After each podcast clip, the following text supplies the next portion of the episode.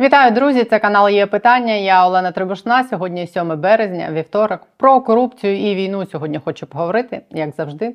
Дивлячись на те, як в одному світі герої вмирають на фронті за країну і майбутнє зі словами Слава Україні, а в іншому якомусь світі теж люди, теж українці у цієї самої країни майбутнє крадуть. Бог, суспільство і набу врятують країну від корупції. Приблизно так задекларував свою місію на новій посаді, призначений вчора директором Національного антикорупційного бюро Семен Кривонос.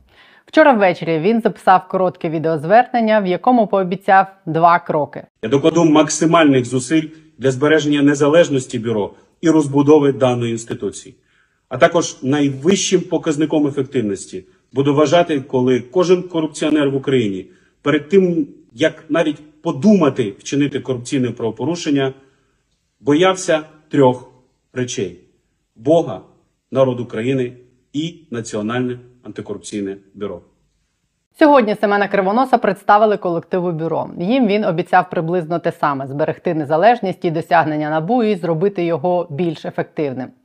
У зв'язку з тим, скільки ниточок пов'язує нового директора набу з владою і з окремими персонажами в ній, зрозуміло, що з цим призначенням пов'язані чималі побоювання. Вчора усі від мене тут на є питання до першого директора набу Артема Сидника називали головним викликом для Семена Кривоноса продемонструвати незалежність від цієї самої влади, яка його призначила, а конкретно від офісу президента. Щоб авансом оцінити його незалежність, я б поставила новому директору набу кілька простих запитань. Наприклад, чи вважає він, що справу, яку вело набу проти заступника голови офісу президента Олега Татарова, закрили, порушивши закон, і чи означає це, що її треба реанімувати? Чи бачить він корупційну складову в історіях з двома іншими заступниками голови ОП, звільненим вже Кирилом Честмаю Тимошенком з його поршем і маєтком, орендованим під час війни, і Андрієм Смірновим і його братом, який з не дуже зрозумілих статків накупив за час війни нерухомості зі знижками, і як він без відповідного професійного досвіду влаштувався не так давно опікуватись безпекою державної компанії. Як просувається розслідування набу у справі про закупівлі в Міністерстві оборони? Половина суспільства, як свідчать сьогоднішні опитування КМІС, хотіла б бачити негайне притягнення до відповідальності людей, які причетні до можливої корупції у міністерстві оборони. Ще стільки ж вважають, що необхідно проводити довше і ретельніше розслідування, але що його слід проводити. Розслідування потрібно принаймні для того, мені здається, щоб зупинився цей пінг-понг в історії про те, були умовні і безумовні яйця по 17 чи ні, бо він досі триває. Олексій Резніков переконує, що не було антикорупційний комітет, антикорупціонери і розслідувачі вважають, що таки були.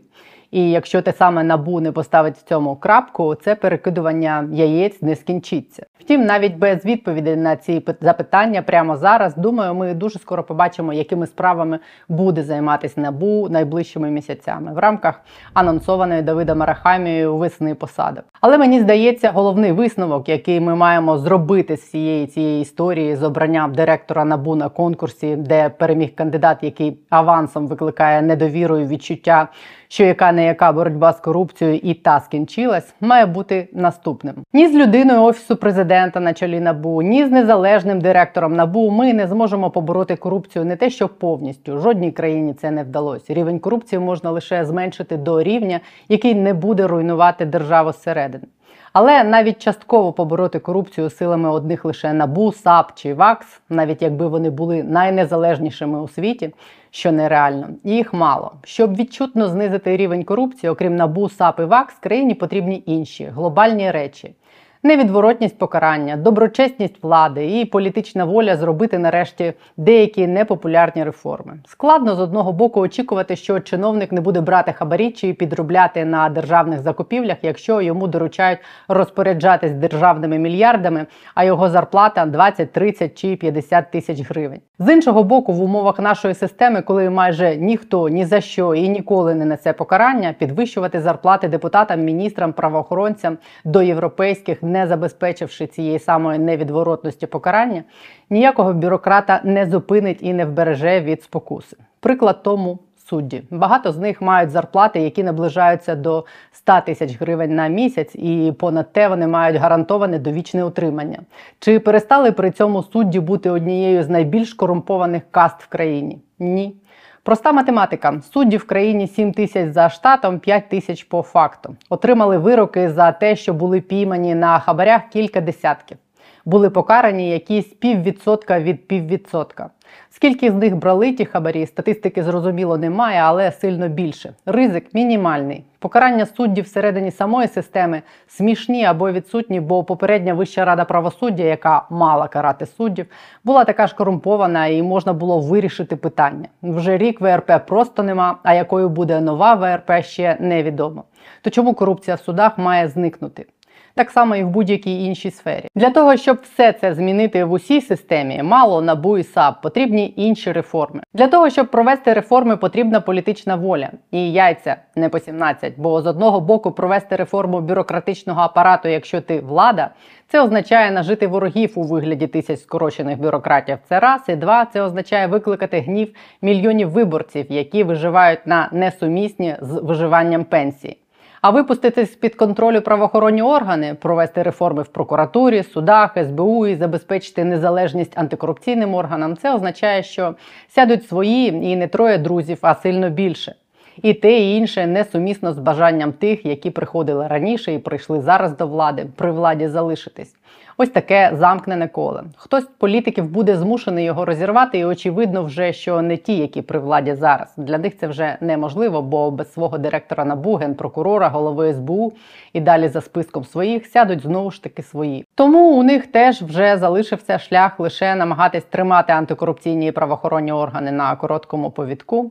І без цих змін, без цих складних і непопулярних політичних, організаційних і адміністративних рішень і кроків ми будемо років 100 стояти в позиції або я дурак, або лижі не їдуть, і боротись за незалежність жмені антикорупційних органів, які будуть точково висмикувати і розслідувати піввідсотка корупціонерів, і ще піввідсотка з цього піввідсотка суд буде запроторювати часом заграти. І це полювання на корупціонерів, яким повезло найменше серед всіх корупціонерів, ніколи не приведе нас до того, що корупція зменшиться до рівня, який буде сумісним з існуванням країни і тим більше її розвитком. А запасу міцності України залишилось критично мало, щоб продовжувати далі стояти в цій позі.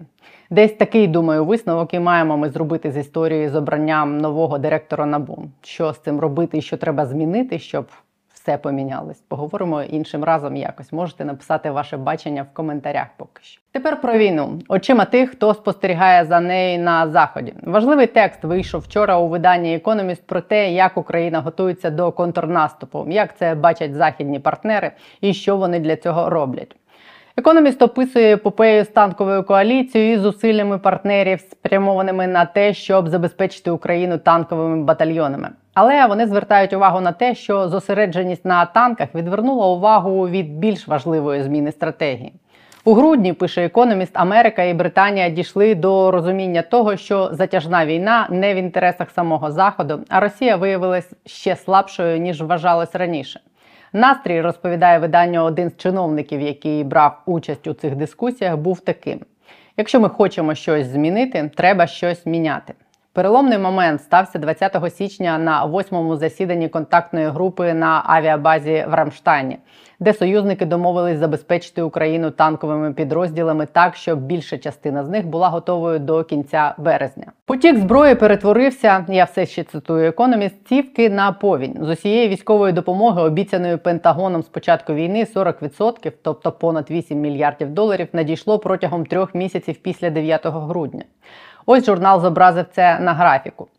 Більшість того, що передається, не так сексуально, як танки, але все одно ця зброя має вирішальне значення. Останній американський пакет включає, наприклад, броньовану мостоукладальну техніку, яка буде конче необхідною для наступальних операцій на півдні чи на сході України. Якщо ще наприкінці минулого року співвідношення українського і західного озброєння в збройних силах України становило 5 до 1, то після надходження нового озброєння воно впаде до 5 до 2. І третина української армії незабаром буде мати натівське озброєння. Наступ Росії, який розпочався наприкінці січня, був спрямований зокрема на те, щоб змусити Україну залучити ці резерви, тим самим значно ускладнивши організацію українського контрнаступу. Російські війська та найманці просунулись біля Бахмуту, але битва за місто призвела до значно більших втрат росіян ніж українців. Американське видання CNN сьогодні написало з посиланням на розвідку НАТО, що втрати Росії в боях за Бахмут складають 5 до 1 порівняно з українською армією. Генерал Залужний продовжує економіст уникнув очевидної пастки. Замість того, щоб кинути резерви в Бахмут для порятунку міста, яке має більше символічну ніж військову цінність, він відправив війська за кордон навчатись працювати з новим озброєнням. З Січня тренувальне командування 7-ї армії США проводить п'ятитижневі курси для українських підрозділів на полігоні Графенвер у німецькій Баварії.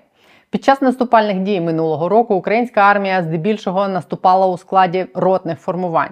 Навчання в Графенвері має на меті об'єднати їх у більші батальйони та бригади, здатні вести війну, в якій піхота, бронетехніка, артилерія та інші види бойової техніки діють разом. Західні офіційні особи розділилися в думці щодо того, чи буде всього цього достатньо, щоб витиснути Росію з приблизно 18% території України, яку вона контролює.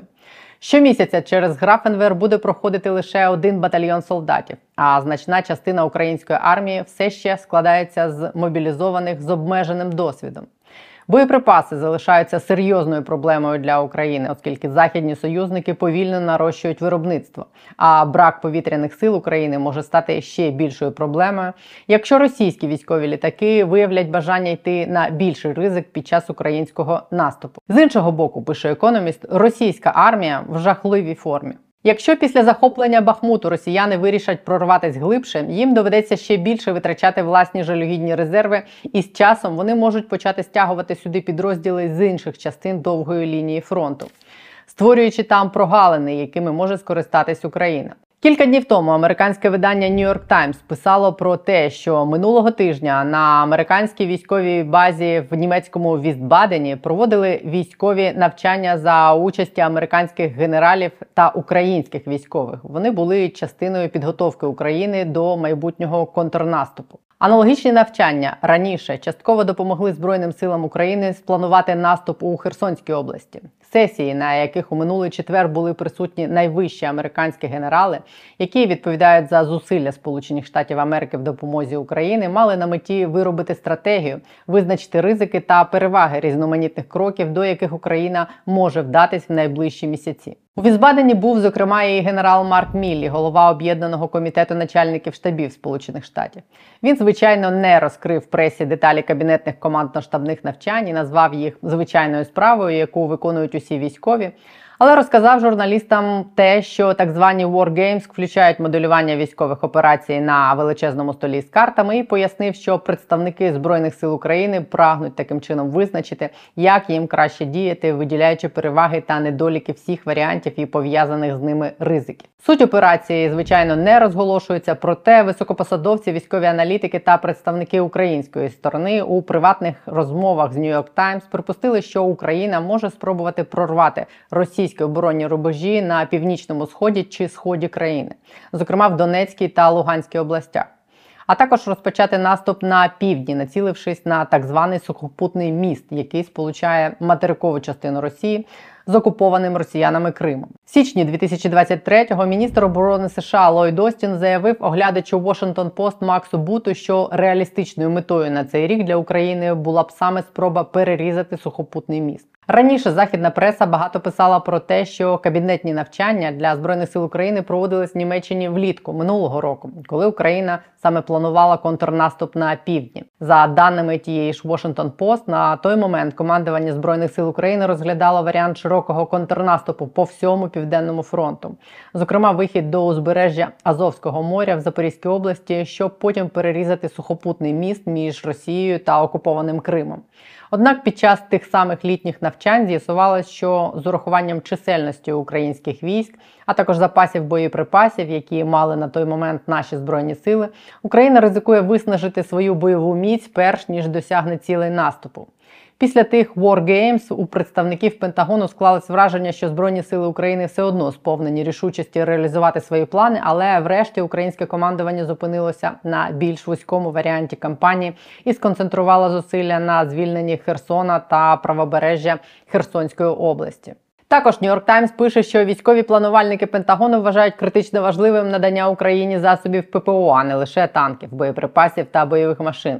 Адже якщо Україна вичерпає ресурси, завдяки яким вона протягом року стримувала російську військову авіацію, Москва може швидко захопити домінування в повітрі. Джерела CNN повідомляли вчора, що два українських пілоти зараз перебувають на військовій базі у Сполучених Штатах, де перевіряють їхні навички на авіасимуляторах, щоб зрозуміти, скільки часу українським військовим знадобиться для того, щоб навчитися керувати різними військовими літаками, включно з F-16. Хоча наразі немає жодних ознак льотної підготовки українських пілотів, їхня присутність на базі в Аризоні може означати, що Сполучені Штати не повністю закрили двері для надання Україні F-16, пише CNN. Economist же свій вчорашній текст про підготовку України до контрнаступу закінчує наступною думкою. Мало хто думає, що Україна може відновити свої довоєнні кордони одним лише ударом, не кажучи вже про те, щоб повернути територію включно з Кримом. Але якщо Збройні сили України зможуть деокупувати ще один значний шматок території, як це було минулого року на Харківщині і на Херсонщині, це спростувало поширену на заході думку про те, що війна в Україні приречена зайти в глухий кут. Ось приблизно так, спираючись на коментарі західних військових, бачать ситуацію в Україні і підготовку нами до подальших операцій західні змі. Закінчити сьогодні я хочу теж думкою про війну. Вже добу ми спостерігаємо за тим, як сколихнуло країну оприлюднене вчора відео розстрілу українського військового. На 11-секундному відео український солдат стоїть у повний зріст, беззбройний та під прицілом окупантів. Затягується сигаретою, мабуть, розуміючи, що вона остання. Дивиться в очі ворогу, який знімає його на камеру, і спокійно каже Слава Україні! Після цих слів росіяни розстрілюють його впритул автоматною чергою. Станом на зараз досі остаточно не підтверджено ім'я цього чоловіка. Не знаю, чи зважились ви подивитись це відео. В ньому зрозуміло вражає російське звірство, вражає усвідомлення того, що це і є те, за що росіяни хочуть нас вбити і знищити, за те, що ми українці, за те, що ми не відмовимось від України і українського. Вони можуть вбивати українців, але українці вмирають зі словами Слава Україні. Я не знаю імені цього військового, але я схиляюсь перед його мужністю і головне гідністю. І мені б хотілося, щоб та лють, яку викликала в нас його загибель, і та невимовна повага до його вчинку, яку ми відчули, конвертувались в багатьох з нас в бажання зробити для цієї країни все, що ми можемо зробити, де б і ким ми не були. І для тих, кому здається, що він ні на що не впливає, і для тих, хто впливає на все. Слава Україні!